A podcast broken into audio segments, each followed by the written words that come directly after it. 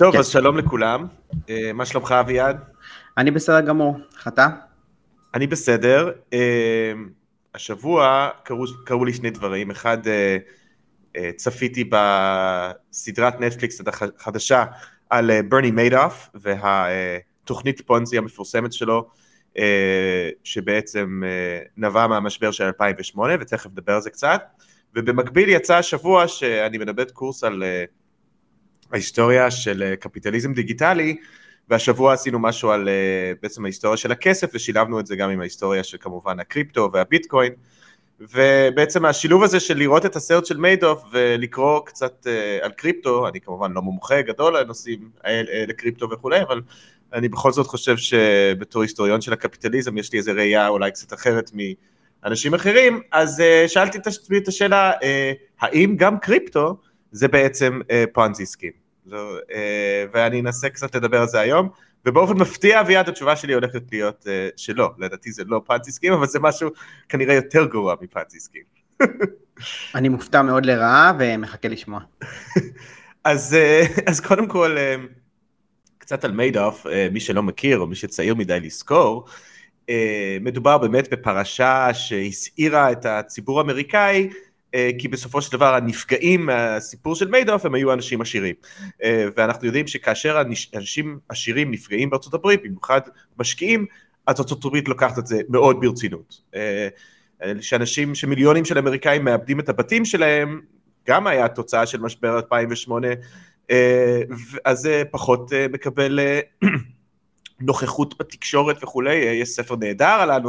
אה, כמה ספרים, מתיו דזמנד, סוציולוג כתב על ספר על Evicted, אבל אני עוד לא ראיתי סדרת נטפליקס על כל האנשים שהפכו להיות הומלסים אה, בגלל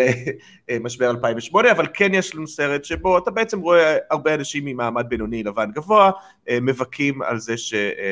איבדו כסף עם מיידוף, למרות שאחד הדברים שאתה לומד, ותכף אני אכנס לזה קצת יותר, לומד מהסדרה, זה דווקא שהרבה מהם לא איבדו כסף, אולי הם לא הרוויחו, אבל הם לא בהכרח איבדו.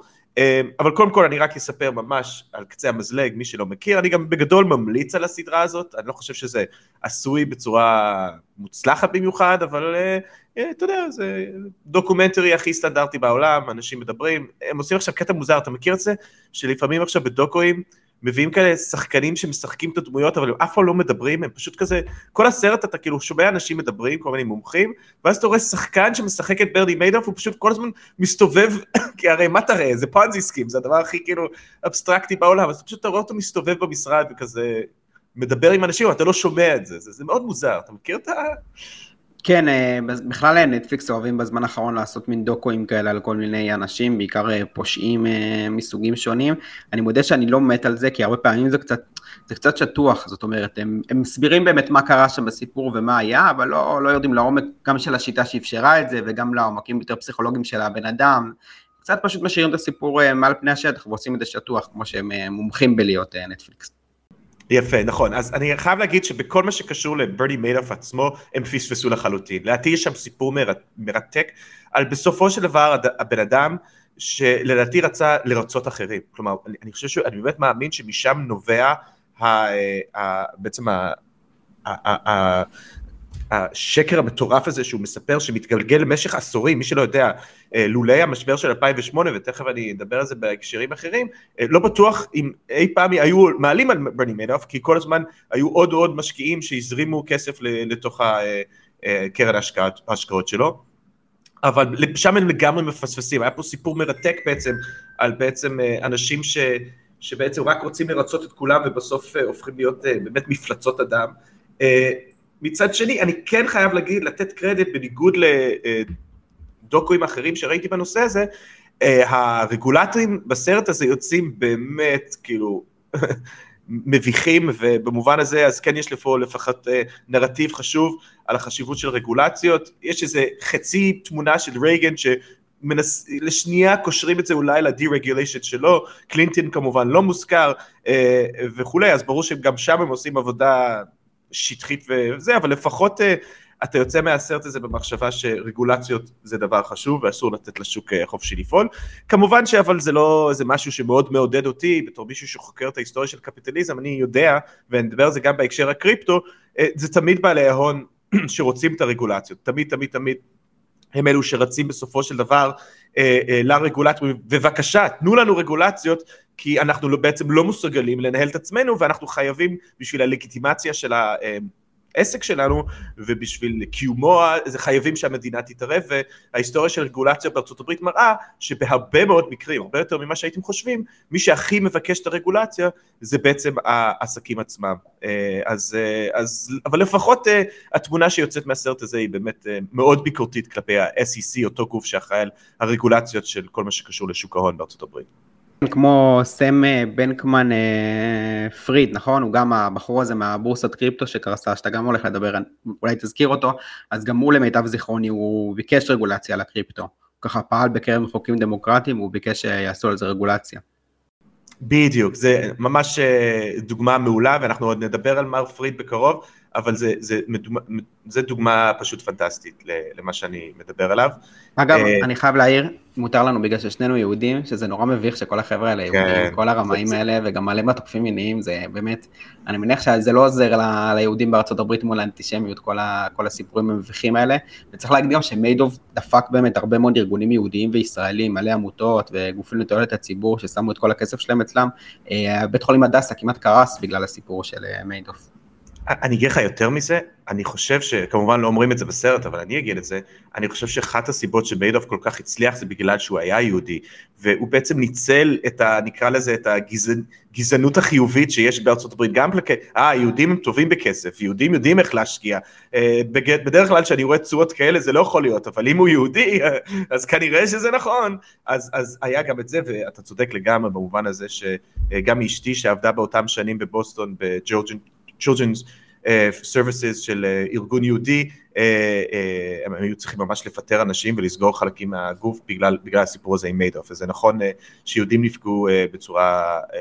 משמעותית מאוד. Um, אני רוצה להגיד עוד דבר לגבי uh, העניין הזה של המיידוף, ממש בקצרה, שאני חושב שמה שמעניין בסרט הזה זה באמת, אה, אה, ממש כאילו רואה, אני, אני, אני לא הבנתי את זה עד הסוף, כי יש כל מיני סוגים של Ponzi schemes, יש לפעמים Ponzi schemes, אה, ויכול להיות שבנקמן פריד הוא דומה יותר לסיפור כזה, למרות שאני לא בטוח שזה בכלל פונזי, כמו שאמרתי, אני די בטוח שלא, אבל הרבה פעמים זה מתחיל, כלומר, בן אדם באמת מקים קרן השקעות, והוא משקיע את הכסף הזה, ואז הוא מפסיד את הכסף הזה, ולא נעים לו, הוא לא רוצה שיגלו את זה, ואז הוא בעצם מסתיר את זה ומתחיל את זה. ומה שמדהים בבייד אוף זה שהוא לעולם לא השקיע את הכסף הזה, הוא לעולם לא, כאילו, כאילו, במובן הזה זה היה רמאות מה, מהיום הראשון, זה די מרתק. אה, ובעיניי די חריג וחסר תקדים. כלומר, מהרגע הראשון שהדבר הזה מתחיל, אי שם בתחילת שנות התשעים כנראה, למרות שיש אנשים שאומרים שאפילו אולי לפני, ועד שזה התפוצץ ב-2008, כלומר, אה, כמעט עשרים שנה, מיידוף אה, פשוט לוקח את הכסף של האנשים, ממציא דוחות כאילו של הנה התשואה שלכם, ממציא ממציא ממש כאילו קנינו את המניה הזאת מכרנו אותה פה כזה עושה את הכל בדיעבד עם מחירים אמיתיים שזה ייראה כאילו וואו פשוט כל הזמן אה, מצליח לנחש לאן יהיה לך שוק, אבל הכסף עצמו לעולם לא מושקע, הכסף פשוט יושב בחשבון בנק, אה, כמובן אני מניח שמייד אוף קונים זה כמה יכטות וכמה בתים וזה, ואז כשאנשים רוצים לצאת מהפונזי, שלפעמים קורה, אז הוא משלם להם, אה, וזהו, ובעצם הכל מומצא, ובמובן הזה אני חייב להודות, היה משהו, כאילו זה באמת מדהים, פשוט הבלוף ברמות האלה זה, זה די מרשים בעיניי. שזה, שזה, כן, מה אתה אומר? אה, מדהים אותי גם ברמה הפסיכולוגית, שמע, כמה ביטחון עצמי צריך כדי לעשות דבר כזה, לא להשקיע שקל בחיים, לסמוך על זה שפשוט לא יעלו עליך, לשקר לאנשים כל היום בפנים ולעבוד עליהם, על אנשים שאתה גם מכיר, שהם סומכים עליך, גופים ענקיים, פשוט שנים על גבי שנים למשפחה שלך, זה חתיכת אה, סיפור פסיכולוגי מטורף הדבר הזה. כן, ואגב, אני חייב להגיד שיש פה גם סיפור טרגי שהבן שלו מתאבד וכולי, מקווה שלא עשיתי ספוילרים לאנשים, אבל אני באמת יצאתי מהסרט הזה במחשבה שאני באמת לא חושב שהבנים שלו אה, אה, ידעו, אולי זה תמימות, אבל, אבל יש פה שני דברים מדהימים בעיניי בסיפור הזה, קודם כל, כאילו, אתה יודע, ברני מיידוף, אחד מהאנשים הכי הכי הכי מפורסמים בוול סטריט, וכשבאו לשאול אנשים כאילו, היי, קנית פעם מניה מזה? כאילו, אתה מכיר את כל המחיר... לא, לא הצליחו למצוא מישהו, ובעיניי זה מדהים שכאילו מקום, שכאילו, שבן אדם יכול 20 שנה פשוט לא לעשות אף מכירה או קנייה של מניה, ואף אחד לא תוהה, לא יודע, אפילו באיזה קטע של, אתה יודע, יושבים כולם בבר איפה שאומרים, היי, אתה עובד עם מיידוף? לא, אני לא, אתה לא, לא, אז מי, אז מי כן? כאילו, אה, וזה, לא יודע, זה מדהים בעיניי, זה דבר אחד. הדבר השני שמדהים בעיניי, זה שאמרת שאנשים עלו, אה, אם אנשים לא עלו עליו, אבל מה שמעניין בסרט הזה שכן יש אנשים שעולים עליו, אבל הדבר הגאוני לעשות אם, אה, אם, אם אתה קולט שזה פונזי סקים, אז הדבר הנכון לעשות כמובן הוא בעצם לשחד את, את, את ברני מיידאף עצמו, ו- וזה ממש קורה, ובסופו של דבר מי שמרוויח הכי הרבה כסף מהפונזי סקים של מיידאף זה לא מיידאף עצמו, זה איזה אחד פיק אאוור שפשוט מזהה כנראה שמדובר בפונזי, והוא פשוט מצד אחד מוציא מלא מלא סכומים של כסף, כלומר כל פעם, הרבה פעמים כל פעם שיש איזשהו, שיש דיווח על רווחים, הוא בעצם אה, מצליח כאילו להוציא את הכסף החוצה, אה, ומצד שני אני חושב ש... אה, כשהיו רגעי משבר שהכל הולך לקרוס, הוא פתאום מזרים עוד כסף, כלומר, אז, אז במובן הזה מיידאפ לא יכל לעשות את זה בלי בעצם עוד אנשים שבלי לדבר בכלל או להגיד אף פעם שום דבר, ידעו שיש את הפונזי הזה ודאגו אה, אה, לחזק אותו ברגעי משבר. אז הם, אגב, הם נענשו, זאת אומרת, בן אדם שידע שזה פונזי ופשוט ניצל את זה ולא לא דיווח וכאלה, אז עשו להם משהו או שהם נהנו מהכסף פשוט וברחו להם לא, לאיש שהם קנו? לא, ספציפי האיש הזה נפטר. אה, לפני שכל הפרשה הזאת התפוצצה, אז לא ממש היה אה, אפשרות אה, במובן הזה להעמיד אותו לדין, מאמין שהוא היה מאמין לדין, מה שכן תבעו את המשפחה שלו והם היו צריכים להחזיר איזה 7 מיליארד דולר, שזה לא כל הכסף אבל זה כן הרבה, אז בסופו של דבר זה לא עבד ו- וכן הם היו צריכים להחזיר לא מעט בכסף. אגב, סך הכל רק מבחינת סכומים, כשמציגים את הפונזי סקים של ברני מיידוף ב-60 מיליארד דולר, זה בנוסף לרווחים המזויפים שאף פעם לא היו. בפועל אה, הוא לקח מאנשים בערך 18 מיליארד דולר, והצליחו להחזיר בערך 14 מיליארד, אז בסופו של דבר מדובר פה עדיין בסיפור כמובן מאוד מאוד חמור, וזה לקח המון המון שנים, וכמובן אנשים בנו על הרווחים ולא קיבלו את הרווחים, אבל זה מעניין להגיד שבסופו של דבר מבחינת ממש הפסדים, ההפסדים, אה, אנחנו מדברים פה על כמה מיליארדי דולרים, זה הרבה, אבל מצד שני אנחנו גם מדברים פה על האנשים הכי עשירים בארצות הברית וכולי, אז, אז אני חושב שיש אה, נטייה גם אולי לפעמים לנפח את הסיפור הזה יותר ממה שהוא, בגלל שהאנשים האלה עשירים, ואתה יודע, חלילה ש... העשירים אה, אה, יפסידו את הכסף שלהם וכולי. אמ, דבר אחרון שאני אגיד לגבי אה, כל הסיפור הזה של מיידוף, לפני שאני אעבור לדבר על הקריפטו, זה שלדעתי גם הסיפור היותר גדול ומעניין פה, זה, זה בעצם על, ה, על, על מה זה בכלל שוק ההון. כלומר, ו- וזה מתחבר גם לקריפטו, ויצא לך לראות את הסרט The Wolf of Wall Street של סקורסזי? ברור. אוקיי. למי לא יצא? אוקיי, אוקיי. אז אני חושב שהסצנה הכי טובה בסרט הזה, שאגב, אני חושב שזה סרט כיפי ומהנה, אני לא חושב שזה סרט, בתור היסטוריון של הקפיטליזם, אני חושב שזה סרט די גרוע על שוק ההון, שלא מדבר בכלל איך הוא עושה את הכסף שלו וכולי, יש סרטים הרבה יותר טובים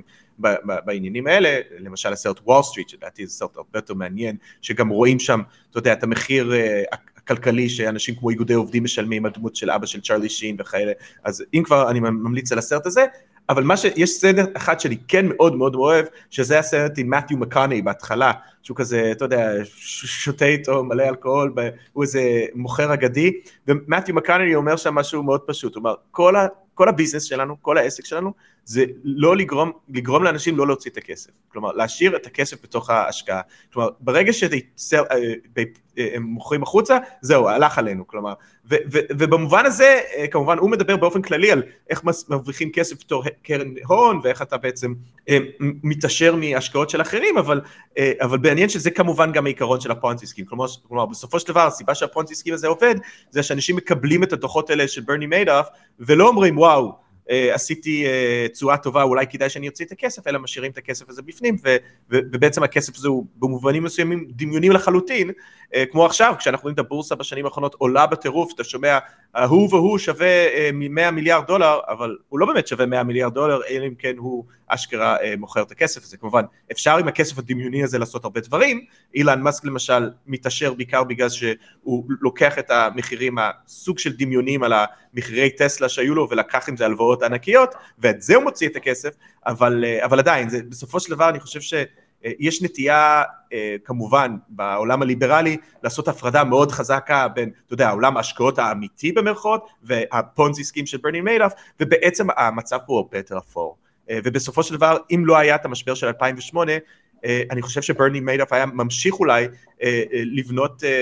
ותזכור, אנשים כן, היו אנשים שהוציאו את הכסף והרוויחו את זה, קיבלו את מלוא הרווחים מברני מיידוף, פשוט כי רוב האנשים לא הוציאו. אז במובן הזה אני חושב שבכלל הלקח פה צריך להיות שהדברים האלה הרבה יותר אפורים, ואין פה שחור ולבן. מעניין, האמת שזה טוב, אבל אה, זה שאנשים שלא רוצים שכולם ימשכו את הכסף שלהם בבת אחת זה גם נכון לבנקים. כאילו באופן כללי המערכת הכלכלית תתמוטט אם כולם פתאום אה, יחליטו למשוך את הכסף שלהם. נכון, ובגלל זה מי שמכיר את ההיסטוריה של בנקים, הרבה פעמים משווים בנקים ל-Ponzi schemes ו-fractional reserve אותו עיקרון שאתה מדבר עליו, שבעצם אומר שאנחנו נשאיר רק קומץ קטן של כסף בחש... בחשבונות ואת כל השאר נוציא החוצה ואנחנו פשוט נבנה על זה שא' לא כולם יוציאו את הכסף בת אחת וב' אם כן אז לא נורא כי עכשיו כבר אנחנו חיים בעולם שבו המדינה מבטחת את הסכומים האלה. אה, אז, אה, אז כן ואגב כלומר כל מי שמכיר קצת את ההיסטוריה של בנקאות, למשל בארצות הברית יש אה, ציטוטים נהדרים של האבות המייסדים שהמילטון מסביר להם כאילו איך עובד בנק ואומרים מה? כאילו זה, אתה, זה שקר, כאילו אתה עובד על אנשים, זה, זה תרמית. אה, אז אה, ג'אן אדמס למשל יש לו כמה ציטוטים נפלאים בהקשרים האלה. אז, אז כן, אז שוב הדברים האלה הם באמת הרבה יותר אפורים ובגלל זה אני חושב שמאוד מאוד מאוד חשוב עצם, עצם המושג פונזי סקים, שאני חושב שהוא מושג מאוד מאוד בעייתי, כי הוא כאילו יוצר איזושהי אה, קופסה מאוד נוחה שאפשר לשים את כל האנשים הרעים, ו, ובעצם להבדיל אותם uh, מכל האנשים הרעים, והנה הסולידית אתמול צייצה שגם היא ראתה את הדבר הזה של מיידוף, והיא חשבה שזה אחלה תוכנית וכדאי לכולם לראות, כי מבחינתה אין פה שום דבר שכאילו מערער על הערכים שלה, מי שלא מכיר, הסולידית היא טיפוס, אה, טוב, זה כבר לדיון אחר, אבל טיפוס בטוויטר שפחות או יותר קוראת לאנשים כל הזמן להשקיע את הכסף שלהם בבורסה וכולי. אמ, כן, היא גם אמרה יותר מזה, היא כתבה שהסדרה על מיידוף בנטפליקס עשויה מצוין, הלקח המתבהר הוא שבעולם הפיננסי ובחיים בכלל, ככל שאדם משדר יותר זכיחות וביטחון עצמי, כך צריך להישמר יותר מעצותיו. שזה באמת טקסט מדהים לשמוע ממנה, זה באמת. וואו. No, zero self awareness לחבר'ה. כן, אי אפשר להאמין באמת. אני הייתי בטוח שזה מזויף, שמישהו זייף את הטקסט הזה, והלכתי לראות ואשכרה היא העלתה ציוץ כזה. תענוג. תענוג. Uh, טוב, uh, בואו נעבור עכשיו שנייה לקריפטו, למרות שאני מניח שאתם מבינים לאן הכיוון הזה הולך, אז קודם כל אני רק רוצה להגיד, אה, כל הדיון על ביטקוין ככסף הוא כבר לא מעניין אותי, אני לא חושב שזה אי פעם היה ממש מעניין, ביטקוין הוא לא כסף, אני לא חושב שהוא אי פעם היה כסף, אני לא חושב שיש אף קריפטו שכסף, אתם אולי תשמעו לפעמים בחדשות כל מיני כתבות שאומרים בורגר קינג מוכן שתשלמו עכשיו עם הוופרים בביטקוין, או אל סלבדור מוכנים שתשקיע את הכסף שלהם ותשלם ביטקוין וזה, אז הרבה מהחברות באמת עשו את זה, כלומר אפשרו איזושהי אופציה אה, שזה, אגב, הרבה פעמים זה קרה כי יש כנראה איזה מישהו בבורגר קינג שמושקע בביטקוין ויודע שאם אה, ככל שירגישו שזה כסף אז כנראה שהמחירים שה, אה, של ביטקוין יעלה, אבל בפועל אנחנו יודעים מבחינה אמפירית שזה כמעט ולא קורה, אף אחד לא באמת נכנס לבורגר קינג וקונה וופרים עם ביטקוין ובסופו של דבר הדבר הזה הוא לא כסף. אז מה זה כן? זה נכס, זה מניה, זה בעצם סוג של מניה. אבל מה, ופה אני בעצם חושב, בדרך כלל, אם אנחנו נחזור לסיפור של מיידוף, אז ברור שתמיד יש ספקולציה בשווקים במובן הזה שאנשים קונים מניה במחשבה שהמחיר שלה יעלה ולא במחשבה שבעצם, אה, אתה יודע, אני אשאיר את המניה הזאת אצלי, מניה זה בעצם זכויות שלי לרווחים העתידיים של החברה ואני בעצם אבנה על זה שלמשך עשרות שנים החברה שלי, החברה שאני מושקע בה תנפיק דיבידנדים ואני בעצם אקבל את הרווחים שלה. כלומר שזה אפשר להגיד הרבה דברים אבל זה לא ספקולטיבי. עכשיו קודם כל צריך להגיד שהשוק ההון בארצות הברית מאוד השתנה בעשורים האחרונים בטח מאז המאה ה-19 ופשוט אין הרבה דיבידנדים היום בשוק. כלומר רוב הכסף שאתה עושה במניות ובשוק ההון זה לא מזה שאתה פשוט יושב על מניה למשך 30 שנה וכל שנה מקבל אה, איזשהו דיבידנד מסוים אלא באמת מזה שאתה אה, קונה במחיר זול יותר ומוכר אז, אז כבר יש לנו פה אספקט הרבה יותר ספקולטיבי, אבל אפילו באספקט הספקולטיבי הזה, לפחות אתה יכול להגיד שהמחיר עולה לפי הציפיות שיש לרווחים, ולכן אה, עדיין יש פה איזשהו משהו שקשור לעולם הכלכלי האמיתי, שבעיקר קשור לרווחים של תאגידים וכולי, ולכן אתה צריך שחברות אה, יצליחו וירוויחו כדי שהמחיר של המניה תעלה. ובמקרה של ברני מיידוף אנחנו בעצם רואים שאנשים קונים אצלו, משקיעים בכל מיני מניות וכולי, או בכלל, ומיידוף מרגיש צורך, הוא לא פשוט אומר, אני שם את הכסף בבנק ולא עושה עם זה כלום, נכון? הוא לא, הוא לא, בחיים לא יעשה את זה, אף אחד לא ישקיע בו, יגידו, it's a ponzi scheme. אז הוא חייב לבנות שקר שלם סביב זה שהוא בעצם משקיע את הכסף, כי, כי הוא חייב להסביר להם מאיפה מגיע הרווחים האלה. כלומר, עדיין יש פה איזשהו גם רעיון של השקעה. ומה שכל כך מעניין בעיניי בביטקוין ובקריפטו, זה שהיום אנחנו פחות או יותר מבינים שהמטבעות האלה אין להם שום ערך כלכלי, הם לא יצרנים בשום צורה, ההפך, אנחנו יודעים לצערנו הרב שהם מזיקים בצורה מטורפת אה, לכדור הארץ, מי שלא מכיר, אני לא אכנס פה לכל, אבל לכרות ביטקוין בעצם, הדרך היחידה שבו אה, חוץ מלקנות ממישהו אחר, ליצור ביטקוין חדש, זה על ידי אה, להפעיל מלא מחשבים, לעשות תרגיל מתמטי מפגר לחלוטין שאין לו שום ערך כלכלי, ופשוט לשרוף מלא מלא מלא כוח מחשוב, שזה מלא מלא חשמל, ויש כבר מחקרים פסיכיים על זה שאתה יודע, כמות החשמל שמוציאים אה, אה, בקריאת ביטקוין זה כמו מדינות אה, בגודל של ארגנטינה וכולי, אז, אז, אז אין שום. ערך כלכלי פה, אבל הקטע המדהים פה, שבניגוד למיידוף, ששם הוא היה צריך לשקר שיש פה איזושהי פעולה של השקעה, פה הם לא משקרים, כלומר במובן הזה אין פה שקר. לאנשים, ולכן אני חושב שיש פה משהו אחר, שפשוט הגענו לשלב של קפיטליזם ספקולטיבי, שאתה אפילו לא, המסכות כמעט הורדו לחלוטין, כלומר אתה אפילו לא צריך להתיימר שמאחורי הדבר הזה עומד כאילו, אז ברור שיש אנשים ש... אה, קבוצה של ליברטריאנים קטנים שמאמינים שהדבר הזה יחליף את הכסף ומשם אולי הערך, או שהטכנולוגיות בלוקצ'יינים, אבל אני יכול להגיד לך, כמעט כל המשקיעים בביטקוין לא חושבים ככה, ולא בגלל זה הם השקיעו גם בביטקוין, לא בגלל שהם מאמינים במטבע הזה או מאמינים בבלוקצ'יין, אלא בגלל שהם שמעו סיפור על מישהו שקנה ביטקוין באלף דולר לפני עשר שנים ועכשיו הוא מיליונר. למה, למה זה לא דומה בעצם לסיפור שהיה בהולנד עם הצבעונים, עם הטוליפים שם, כאילו נכס שאין בו באמת כלום, oh. והוא בועה מוחלטת, ויכול oh, פשוט כמו שהוא עלה לקרוס ברגע אחד. נכון, נכון, אז, אז זהו, זה, זה, זה, זה בדיוק, זהו, אז, אז, אז רק, שוב, אה, בגלל שחיברתי את זה למיידוף, זה כן, זה, זה חד משמעית, זה, זה כמו לטוליפים. אה, אה, אה, אתה יודע, הנושא של הטוליפים אולי אפשר קצת להגיד שהיה לו איזשהו ערך, אתה יודע, הדבר הוא יפה, אפשר להחזיק אותו ביד, אבל אני מסכים איתך, זה, זה בועה במובן הזה, אבל, אבל זה לא פונזיסקים, אבל כמובן שההיגיון הכלכלי פה הוא לא שונה מפונזיקים, ופה שוב צריך לטשטש בין הגבולות, כי מי שראה, ובאמת, אני ישבתי, אני כל שבוע, על כל שנה אני רואה את הסופרבול, שנה שעברה הייתי, יצא לי להיות בארצות הברית בסופרבול בגלל שבתון, שזה נורא כיף, יכולתי לראות את זה בשעה נורמלית, הייתי עם uh, מלא מלא חבר'ה בקליפורניה, uh, וצפינו בזה ביחד, ואתה יודע, חלק מאוד גדול מהחגיגה של הסופרבול בארצות הברית זה הפרסומות בעצם, כי אה, הפרסומות האלה עולות מיליונים, ובעצם זה בתור גם מישהו שמתעניין וחוקר את הקפיטליזם, בשבילי זו הזדמנות טובה לראות מי בעצם השחקנים התאגידים הגדולים השנה, מי, מי בעצם מנסה לשלם את המיליונים לדקה אה, שאתה צריך בשביל פרסומת, וזה היה פשוט מדהים לראות. שפרסומת אחרי פרסומת, ואני ממש ממליץ לכם לראות גם את הפרסומות האלה אה, ביוטיוב, אה, במיוחד את הפרסומת של מאט דיימן, לחברת crypto.com ולפרסומת של לארי uh, דיוויד לחברת FTX, אותה FTX כמובן של סאם בנקמן פריד uh, שקרס, כי, כי הפרסומות האלה פשוט, uh, אז אני רק אגיד, הפרסומות האלה הם לא למטבע, הם ל-exchanges, הם בעצם לאתרים שאתה פשוט נכנס אליהם ואתה קונה שם מטבעות קריפטו, שזה גם מעניין בפני עצמו, כי הטיעון של האנשים שהיה עם ביטקוין זה שכאילו, אה, הדבר הזה עם טכנולוגיית הבלוקצ'יין, הביזורית והכל, הכל הולך להיות ביזורי, לא יהיה ריכוזיות, לא יהיה בנקים, לא יהיו מתווכים, וכמובן אה, אה, הליברטריאנים גם בזה הם טועים כמו שהם טועים בכמעט כל דבר, והדבר הראשון שצץ ברגע שאנשים רצו לקנות את המטבעות האלה, זה דווקא אה, אה, נקרא לזה בורסאות או exchanges אה, מאוד מאוד ריכוזיים, מאוד לא שקופים, אה, שבעצם מרכזים שם את הקנייה ומכירה של כל הביטקוין. אז אפילו הביטקוין עצמו, הקנייה ומכירה שלו, בסופו של דבר לא באמת עובד בשיטת הבלוקשיין, כי השיטת בלוקשיין הזאת מכל מיני סיבות שאני לא אכנס עכשיו, היא לא באמת שימושית והגיונית. ואז פשוט הסיפור הוא קל, אה, אנשים כמו מאט דיימן ואנשים כמו לארי דיוויד מקבלים בצע כסף, כי יש אנשים שהם מה שאני קורא לזה הסמארט מאני, שזה אנשים שהשקיעו, או אם הם ממש חכמים, יצרו יש מאין כל מיני מטבעות קריפטו, או NFT, שמבחינתי זה אותו דבר בדיוק, אין הבדל, ו- ועכשיו הם חייבים שאנשים יקנו את זה, כלומר עכשיו אתה חייב, בשלב הבא של הדבר הזה, אתה חייב שהדרך היחידה שבעצם המחיר יעלה, זה שאתה תצליח למכור את זה לאנשים אגב, זה לא כסף, אתה בעצם מוכר את זה לאנשים במטבע אה, אה, כאילו דולר או שקל או משהו, משהו כזה, כלומר כל המשחק פה הוא כמובן בגלל שביטקוין הוא לא באמת כסף, לתרגם את זה לכסף אמיתי, ו, ובשביל לעשות את זה אז, אז הם צריכים בעצם לכוון את עצמם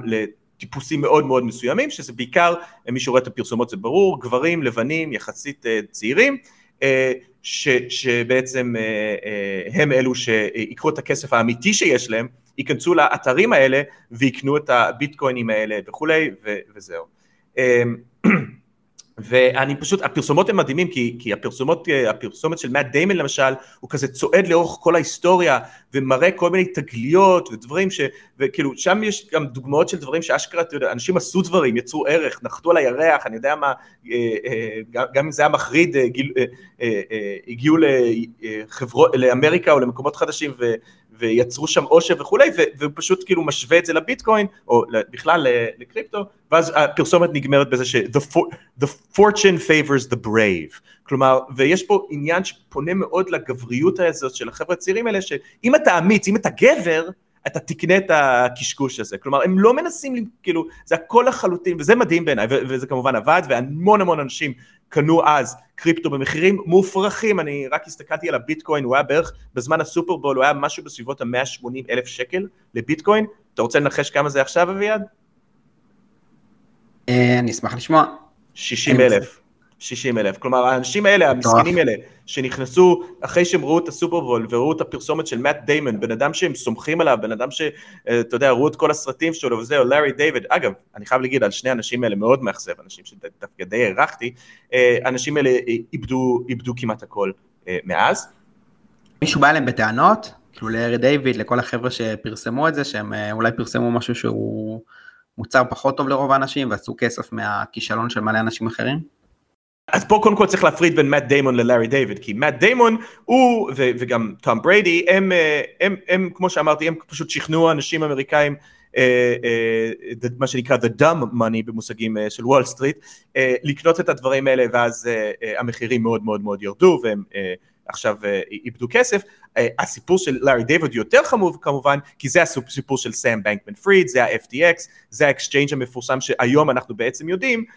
שהבחור הזה הוא היה פשוט, וזה באמת מזכיר יותר את מיידוף כי יש פה ממש שקר, הוא אה, אפילו יותר חמור במובנים מסוימים, הוא פשוט לקח לאנשים את הכסף, כלומר הוא, הוא גנב את הכסף, הכסף הזה היה אמור להישאר בתוך האתר הזה, הוא אמר לקנות עם זה ביטקוין והביטקוינים האלה אמורים לשבת שם, והוא פשוט, זה לא מה שהוא עשה, הוא פשוט לקח להם את הכסף, אה, יש פה כל עניין של טוקנים שאני לא אכנס לזה, אבל בפועל, אה, אם נשאיר את זה פשוט, הוא פשוט לקח להם את הכסף, העביר את זה לאיזה חברת אה, השקעות אחרת שלו, שאלוהים יודע מה לעשות, אה, אלוהים יודע מה הוא עשה עם הכסף שם, או שהוא איבד אותה, או שהוא בזבז אותה, אבל הכסף הזה פשוט לא קיים, כלומר הוא פשוט גנב. גנב, אה, גנב לאנשים את הכסף. וצריך להגיד אה, שאתה אומר כסף זה מיליארדים, כן? זה לא 20 שקלים או אפילו לא מיליונים. מיליארדים, אנשים איבדו מיליארדים מהסיפור של FTX, יפה, תודה. אה, מיליארדים, ו- ופה ברור לארי דיוויד, כלומר, אתה יודע, חבל לי עליו, במובן, כאילו, כל התדמית שלו בהרבה מובנים נפגעה מאוד מה, מהסיפור הזה, ולא רק הוא. ואגב, אתה יכול גם לראות תמונות של סאם בנקמן פריד כמה חודשים לפני זה, יושב על הבמה עם ביל קלינטון ועם, אה, אה, נו איך קוראים לנשיא הניאו-ליברלי של, של אנגליה בזמן קלינטון שגם נכנס למלחמה בעיראק, טוני בלר. ותודה. שזה כמובן קלאסי, כלומר אני מאוד שמח שהיה את התמונה הזאת, כבר דיברנו על קלינטון בפודקאסט הזה, אבל זה הכי מתאים לו למצוא את הבן אדם הזה ולהגיד, או, הנה, הנה בחור ערכי ויזמי וזה, כמובן גם סאם בנקנט פריד, אני לא אכנס לזה פה, אבל היה לו גם סיפור שלם עם מה שנקרא effective altruism, שזה בעצם רעיון של, אה, אה זה פשוט רעיון נפלא ואתה תמות על זה. אם אתה באמת ככה, אה, הוא טען, והוא לא המצאה שלו, אבל הוא זה שהפך את זה למשהו שנהיה כזה טרנד, אם אתה באמת רוצה לעזור לאנשים, לעניים, להציל את כדור הארץ, כלומר שזה דברים אלטרואיסטים מבחינתם, אז אתה יודע, ללכת להיות עובדת סוציאלית, או ללכת לתרום את הזמן שלך, או ללכת לעבוד באיזה אה, חברה ללא מטרות, אה, ללא מטרות רווח, זה, that, that's, זה, זה מטומטם, that's like loser shit, כי איך תשפיע שם? אתה קטן ואתה חלש. מה שאתה באמת צריך לעשות אביעד, זה להיכנס לשוק ההון, לעשות מלא מלא מלא כסף, אה, לא משנה איך, הרי לא...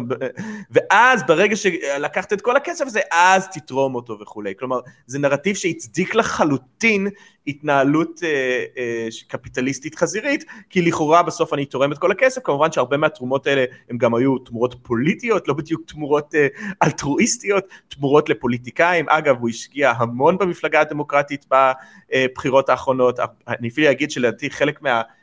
פרוגרסיבים שהפסידו בפריימריז, הפסידו בגלל שסאם בייקמן פריד שפך הרבה כסף על המועמדים היותר ניאו-ליברליים. בקיצור, אבל גם זה, אני לא יודע אם הייתי קורא לזה, רק לסכם את כל הסיפור, גם זה אני לא יודע אם הייתי קורא לזה פונזיסקים במובן הזה ש... טוב, אולי כן, כי בסופו של דבר, כל עוד יש לו מספיק כסף בקופה, אבל זה באמת פשוט בנק שגנב את הכסף של אנשים, אני מניח.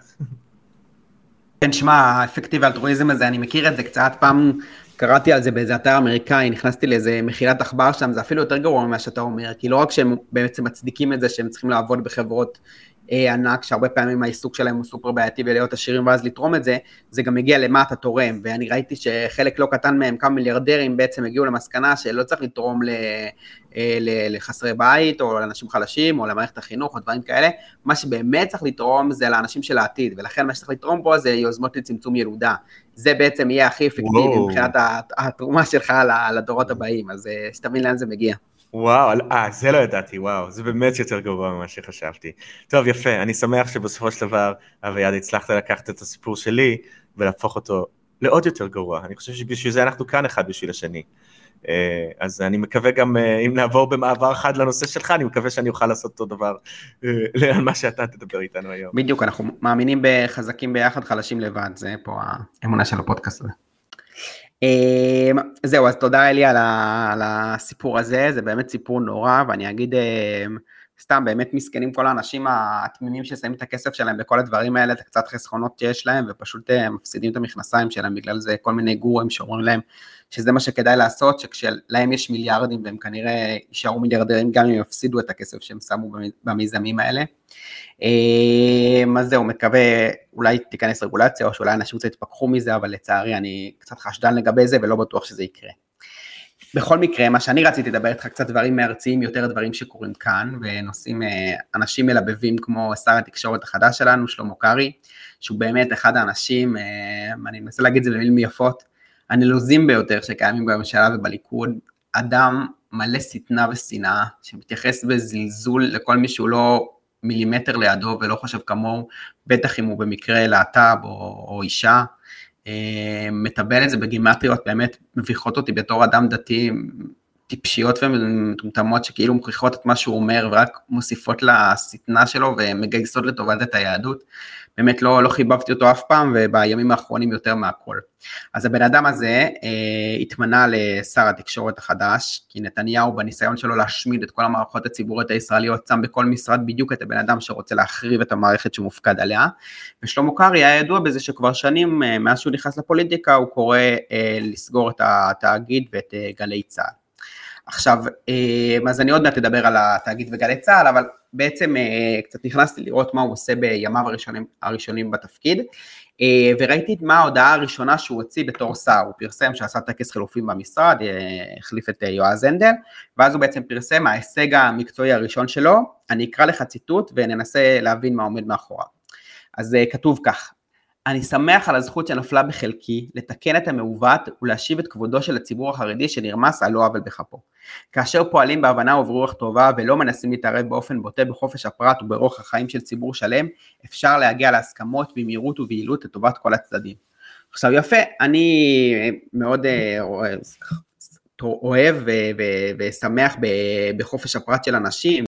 לתת להם לשמוע על אורח החיים שלהם, בטח שלא צריך לפגוע בכבוד של הציבור החרדי, אם הוא נרמס על לא עוול בכפו, נשמע כמו דברים מאוד ראויים. אז אה, נכנסתי לראות ככה במה מדובר, מה, איזה מעשה אצילי עשה שר התקשורת החדש, שהוא ככה מדבר על חופש הפרט, וגם כשהוא כתב על זה פוסטים וצייץ על זה, דיבר על חירות וכל מיני ערכים נעלים כאלה. אז מה מדובר? בעצם מה שקארי עשה ביומו הראשון בתפקיד, הוא סיכם על ביטול רפורמת הסלולר של יועז הנדל, אה, ניוד מספרי הסלולרי הכשרים.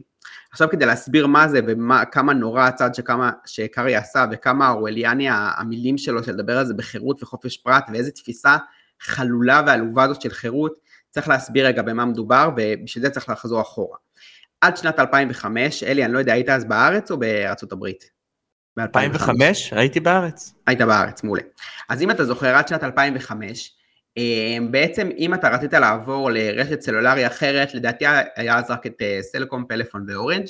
אם רצית לעבור היית צריך להחליף את המספר שלך. היה לך מספר, עברת לחברה אחרת, אתה קיבלת מספר עם הקידומת שלה. ובעצם מה שזה יצר זה היה חסם משמעותי מאוד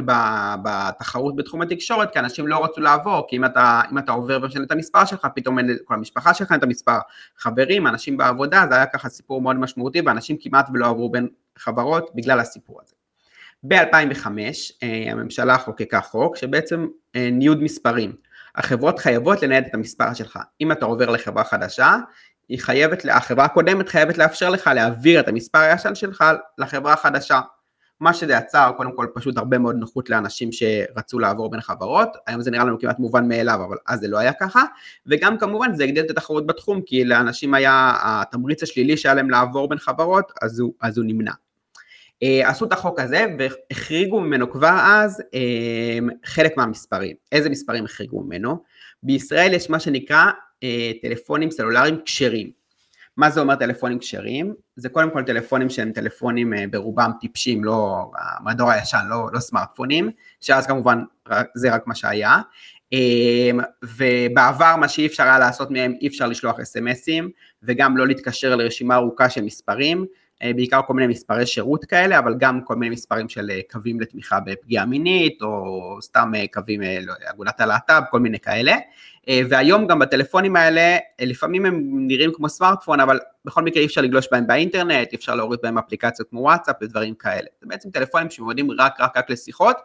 וגם לא לכל השיחות, הרבה דברים חסומים להם. מי ששולט בעצם בטלפונים הקשרים האלה זה גוף שנקרא ועדת הרבנים לענייני תקשורת, זו עמותה פרטית שהיא מקורבת לחסידות גור, חסידות שהנציג שלה בכנסת זה יצחק גולדקנופ, שאתם מכירים אותו בתור שר השיכון ויושב ראש יהדות התורה. זו עמותה שמתנהלת בלי שום פיקוח חיצוני, או שהיא מרגישה שהיא צריכה לספק דין וחשבון על הפעילות שלה והמניעים שלה, עמותה שכבר מבקר המדינה ועוד גופים, אה, היה לה כתבות וחשיפות, והראו שיש לה הרבה מאוד אינטרסים כלכליים בכל הסיפור הזה, היא מעשירה את האנשים שעובדים שם וכל מיני מקורבים שלהם, היא פועלת בחוסר שקיפות, היא חוסמת אפילו בעלי עסקים סתם על לא עוול בכפם, אין להם מושג למה חסמו אותם לכל, לכל השיחות מהחברה החרדית. בקיצור, גוף סופר סופר סופר בעייתי, שהבעיה אבל הכי קשה שלו היא לא הקומבינות שהוא עושה מתחת לפני השטח, אלא עצם הקיום שלו ומה שהוא עושה. כי מה קורה?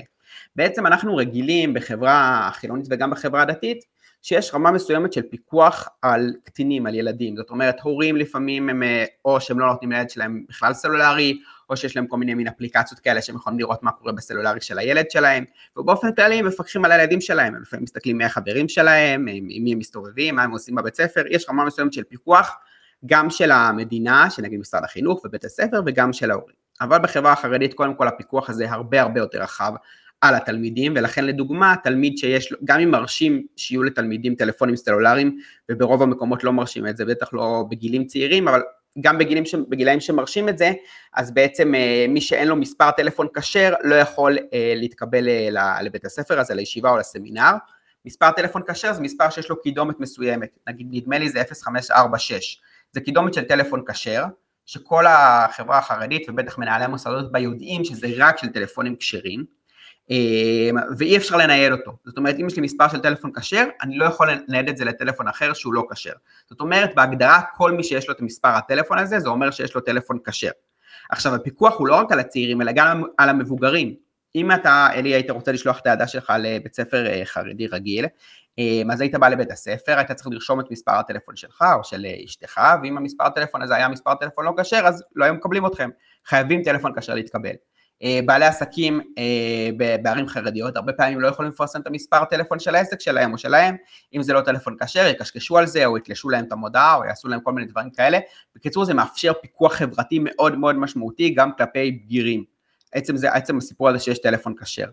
אה, ובעצם הרבנים החרדים והעסקנים החרדים זה מאפשר, עוזר להם בשליטה על, על הציבור, ביכולת פיקוח עליו, והם שנים, הם דחפו מההתחלה שהמספרים הכשרים האלה יוחרגו מה, מהחוק החדש של ניוד המספרים, והם שנים דוחפים לזה שזה יישאר ככה, וגם מנסים למנוע אה, ממבקר המדינה ומרשם העמותות וכל מיני גופים כאלה שמנסים לסגור את העמותה הסופר בעייתית הזאת, לעשות את זה כי הם רוצים להשאיר את יכולת השליטה שלהם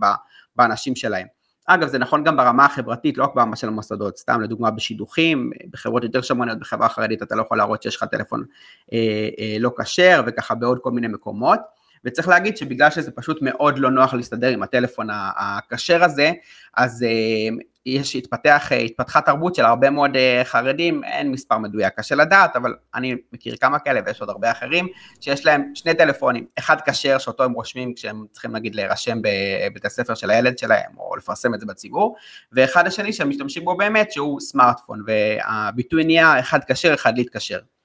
אז אה, זה ככה, זה ככה הסיפור של הטלפונים הכשרים. אפשר, אפשר לשאול משהו על הטלפונים הכשרים, אגב מדהים, אה, זה בדיוק מסוג הדברים שאני לא מכיר ו...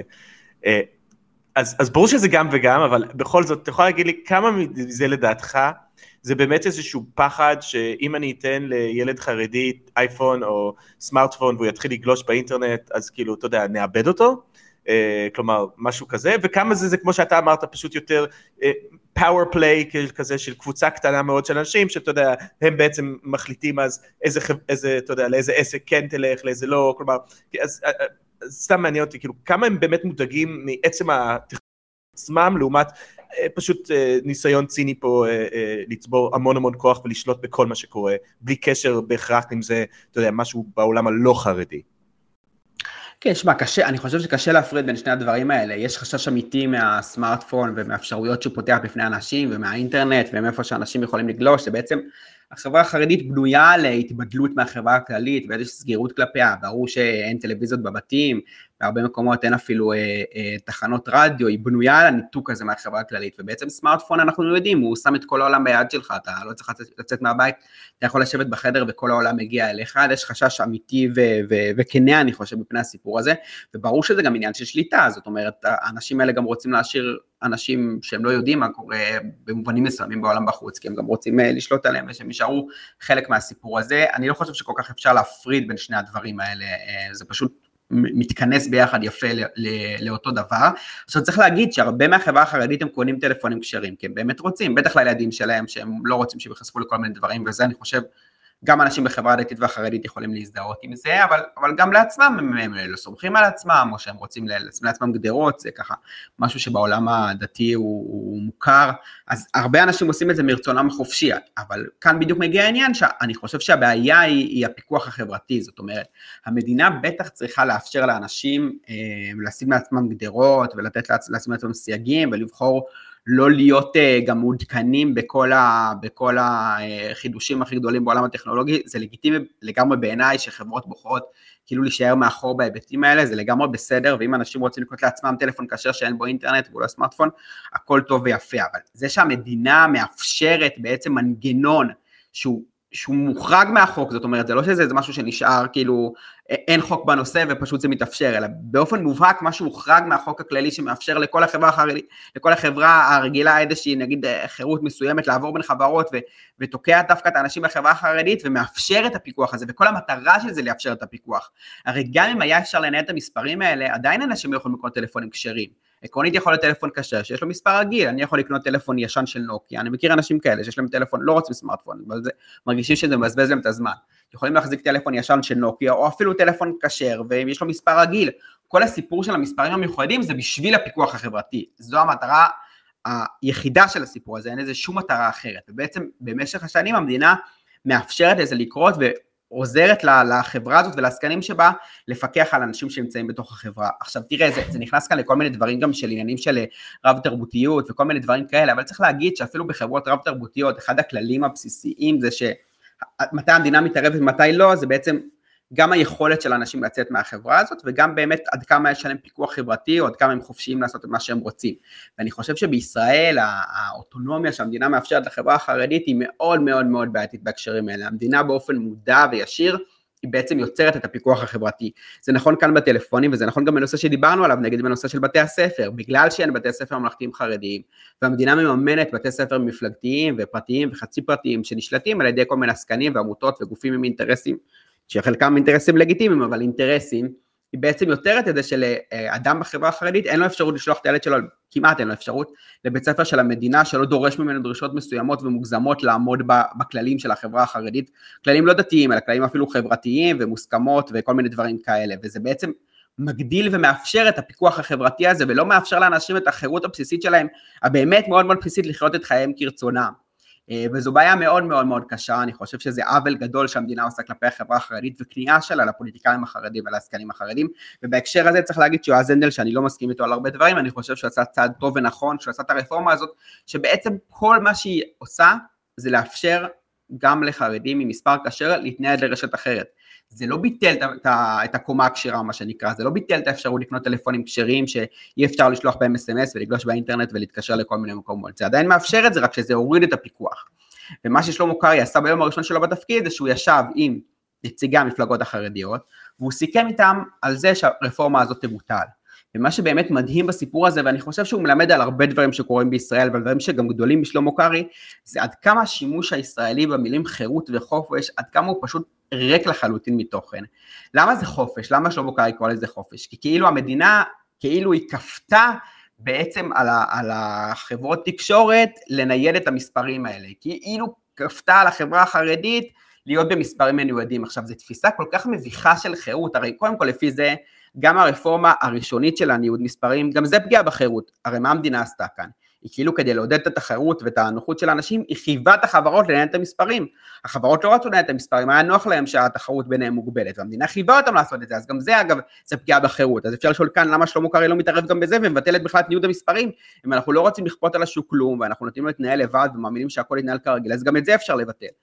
אה, זה, זה הדבר הראשון. וב' התפיסה שכאילו המדינה היא הגוף היחיד שיכול לכפות. וכל דבר שהמדינה אומרת וכל חוק שלה הוא כפייה, ולהתעלם מזה שבשטח גם תאגידים וגם קהילות, בטח קהילות שמרניות, יש להם כוח כפייה עצום על הקהל שלהם והאנשים, והמדינה דווקא היא הרבה פעמים יכולה להיות זאת שמשחררת אותם מהכפייה הזאת, זה פשוט תפיסה מופרכת לחלוטין, שאפשר להיות לנו דוגמה מדהימה לזה, עד כמה הדבר הזה פשוט לא מתקיים ולא נכון במציאות, ועד כמה התפיסה הכל כך רזה והריקה הזאת של חירות, שכאילו חירות זה פשוט כפייה של המדינה, וכמה שפחות טורקים וכמה שפחות המדינה מתערבת זה פחות כפייה, עד כמה הכביסה, התפיסה הזאת היא פשוט פוגעת בחירות של האנשים, היא בפועל פוגעת בחירות שלהם, עד כמה אין בה שום דבר והיא ריקה.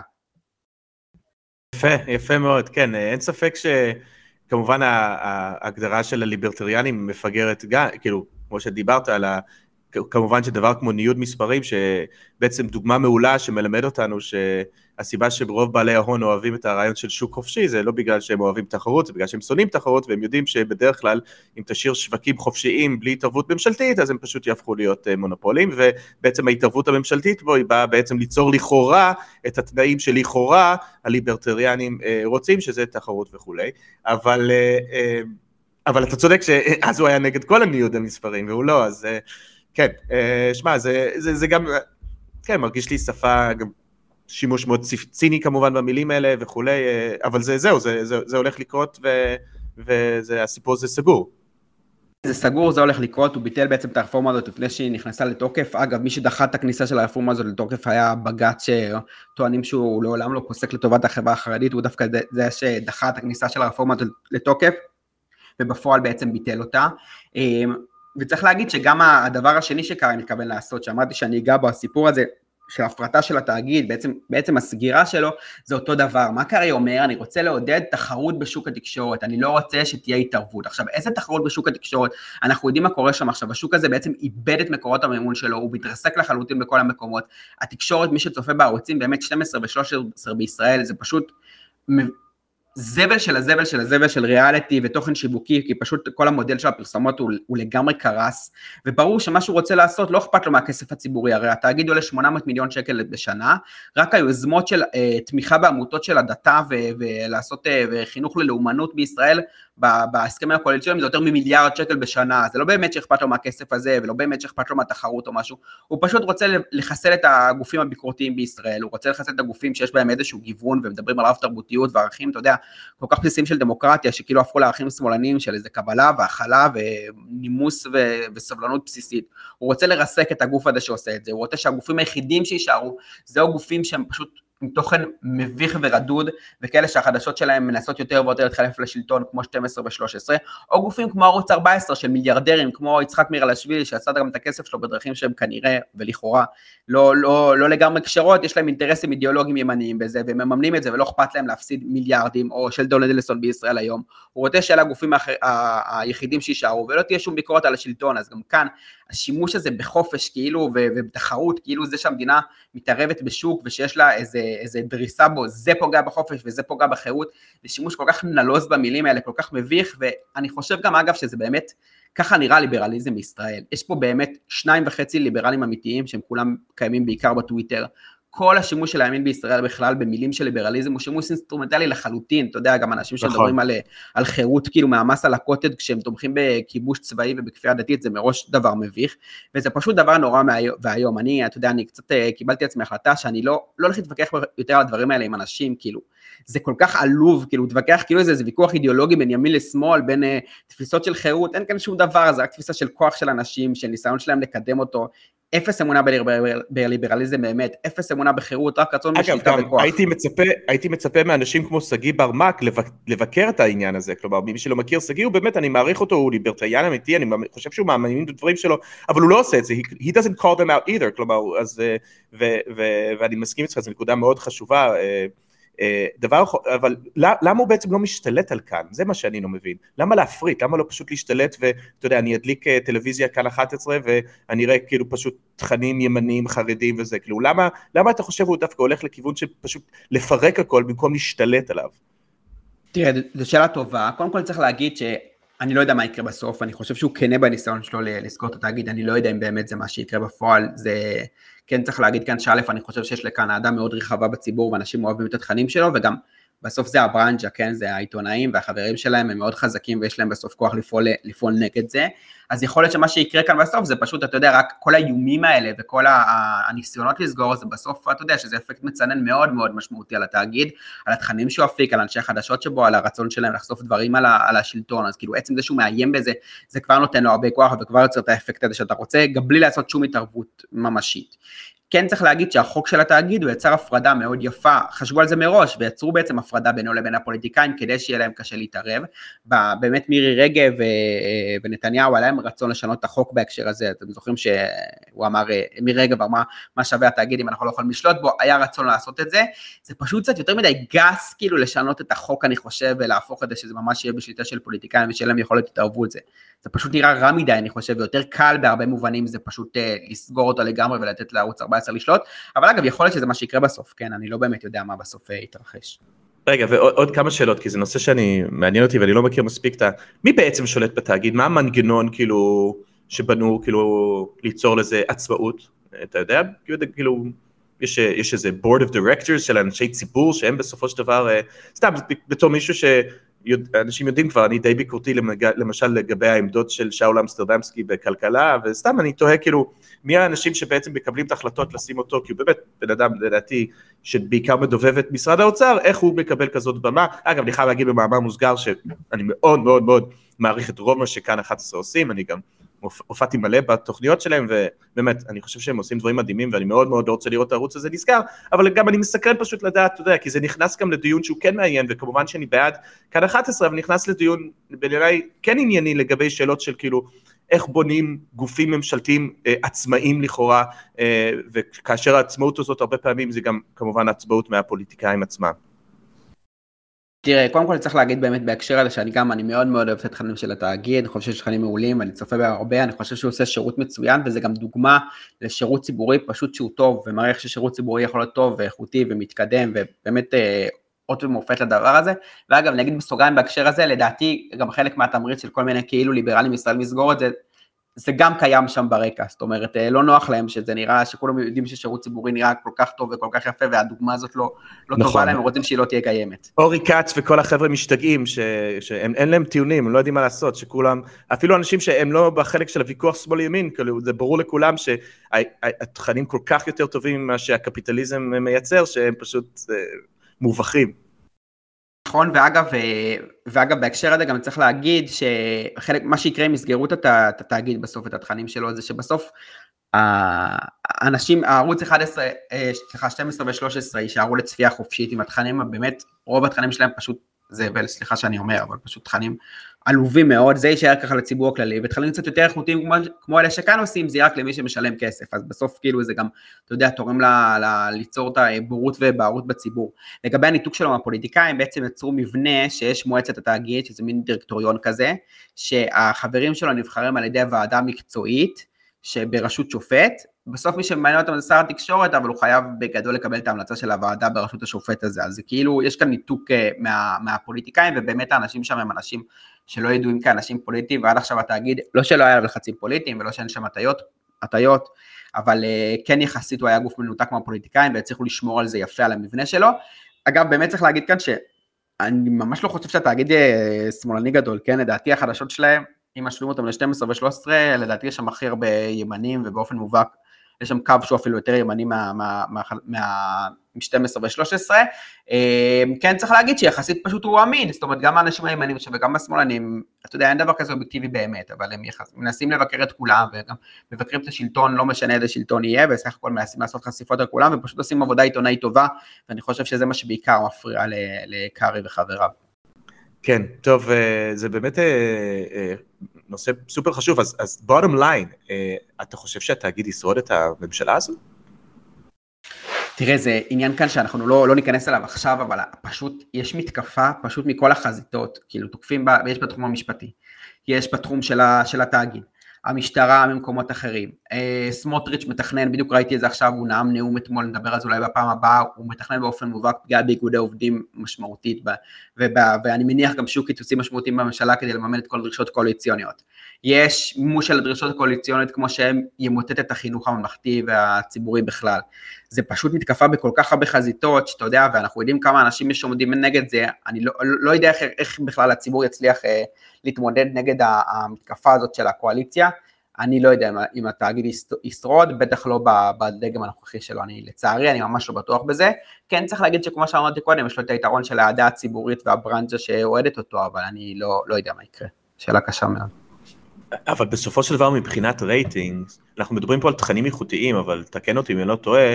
הוא, אה, כאילו, אני, אני לפחות מרגיש שכשאני מופיע בערוץ 2, אחרי זה אני פותח את הטלפון, הטלפון שלי מלא בוואטסאפים של כל מיני אנשים, היי אלי ראיתי אותך בטלוויזיה, וכשאני מופיע, והופעתי הרבה יותר פעמים בכאן 11, אני לא מקבל את ההודעות, בסופו של דבר, אני מרגיש ששוב, ברור שהאיכות הוא הרבה יותר טוב, וזה לא המכנה המשותף הנמוך ביותר, והריאליטי אה, הזבל הזה, כמו שתיארת, אה, אבל בסופו של דבר אני תוהה באמת אם יהיו פה מספיק קולות אה, להילחם בדבר הזה בצורה באמת אה, אה, כמו שצריך. אני גם מרגיש שהרבה פעמים יש פה עניין דורי, שדווקא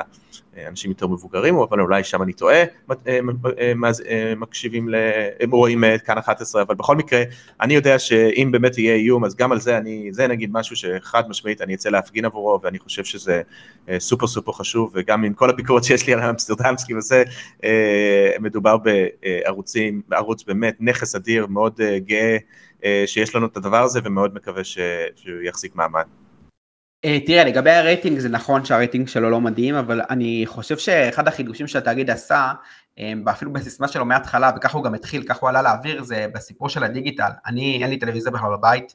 אין לי גם לא מנוי ללאות ולא יס או שום דבר כזה, אני צופה בתכנים רק באינטרנט, ואתה יודע, כל התכנים של התאגיד מונגשים בצורה מדהימה אה, ביוטיוב וכאלה, אז כאילו יש בו המון המון המון צפייה שהיא פשוט בדיגיטל ולא דרך הטלוויזיה, ודווקא של אנשים צעירים, כאילו לדעתי דווקא צעירים צופים אפילו בתאגיד יותר ממבוגרים, אז קצת קשה למדוד את זה ב... ב בדרכים הרגילות שמודדים בהם אה, רייטינג, כן, כן נכון שאני חושב שהחדשות שלו, הצפייה שלהם היא לא כמו, היא לא כמו בערוץ 12, 13 גם שם אף אחד כמעט לא צופה, אבל היא לא כמו ב-12, אבל גם כאן תסתכל על החשיפות שהם עשו ועל דברים שהם מביאים, כאילו על הישגים עיתונאיים והם מאוד מאוד מרשימים, הרבה יותר מגופים אחרים. כן, לא, אני בטוח, אה, וכן, וגם מה שאמרת על העניין עם המודל העסקי שהשתונה, ואנחנו יודעים את זה בכל העולם, פייסבוק בעצם שתה את כל הכספי פרסום, לא רק של עיתונאות, שבגלל זה יש לנו רק עכשיו אוליגרכים כמו אדלסון שיכולים לממן עיתון אה, וכולי, אבל גם אה, בסיפור הזה של, של הטלוויזיה וגם של הוט ויש וכל ה-cord cutters מה שנקרא בארצות הברית כל האנשים שבעצם מבטלים את הכבלים כי אתה יודע לא צריך גם כמובן נטפליס פה משחק תפקיד מרכזי וזה אז זה, זה דווקא אבל לא הכרתי כאילו אתה מכיר כאילו זה ממש משבר בערוץ 2, כלומר הסיבה שהתכנים, אה, כלומר יש הרעה בתנאים כי יש גם הרעה ברווחיות אה, בדברים האלה, כלומר ממש אנחנו על סף אה, איזשהו מצב שבו אם אין לך מיליארדר שיפסיד כסף אז אין שום דרך לממן טלוויזיה סבירה? תראה, יש כאן כמה דברים. קודם כל צריך להגיד שמראש נתניהו בכוונה דחף לפירוק של השיתוף שהיה בעצם בין, אה, בין קשת ורשת, הם היו בערוץ אחד, ונתניהו דחף לפירוק הזה שלהם מתוך כוונה לא מוצהרת, אבל זה מה שאומרים אה, מבינים בעניין וגם מה שנראה בחוץ, הוא רצה להחליש אותם. זה היה ברור שהם חזקים ביחד, וזה שהם חזקים ביחד באותו ערוץ מאפשר להם לקיים אותו, וחברת החדשות הייתה שייכת לפניהם, והוא בעצם כפה עליהם את הפירוק הזה, ומאז הפירוק הזה הם לא מגיעים לרייטינג שהיה להם מקודם, זאת אומרת, הם מאוד הידרדרו מאז הפירוק הזה ונחלשו כלכלית, כן, וזה ידוע, מצב כלכלי בעיקר רשת, רשת ממש לקראת קריסה, קשת עוד מחזיקה, אבל גם המצב הכלכלי שלה לא מאוד טוב, ואין ספק שהתכנים שלה מידרדרים גם בגלל זה, זאת אומרת, הם לא יכולים לעשות uh, תכנים כל פעם ולהשקיע בהם כמו, ש, כמו שהם השקיעו בהם בעבר, זה ירד משמעותית בשנים האחרונות, הקורונה אגב עוד יותר הורידה את זה, ועוד יותר פגע בהם, והם נפגעים מאוד מהפרסום ברשתות החברתיות וגם בגוגל, הם יזמו, תראה, עכשיו הם מנסים לעשות uh, קשת סוג של נטפליקס כזה, מאקו פלוס, או 12 פלוס, לא זוכר איך קוראים לזה, משהו כזה, הם מנסים להתחרות בנטפליקס, ליצור איזה מיני ויהודי משלהם, המצב שלהם לא טוב. יפה, אז עם, עם זה נסכם, דיברנו על כל מיני דברים, חל, חלקם, טוב האמת היא, אני לא, לא, לא מוצא אפילו קצת אופטימיות בפרק של היום.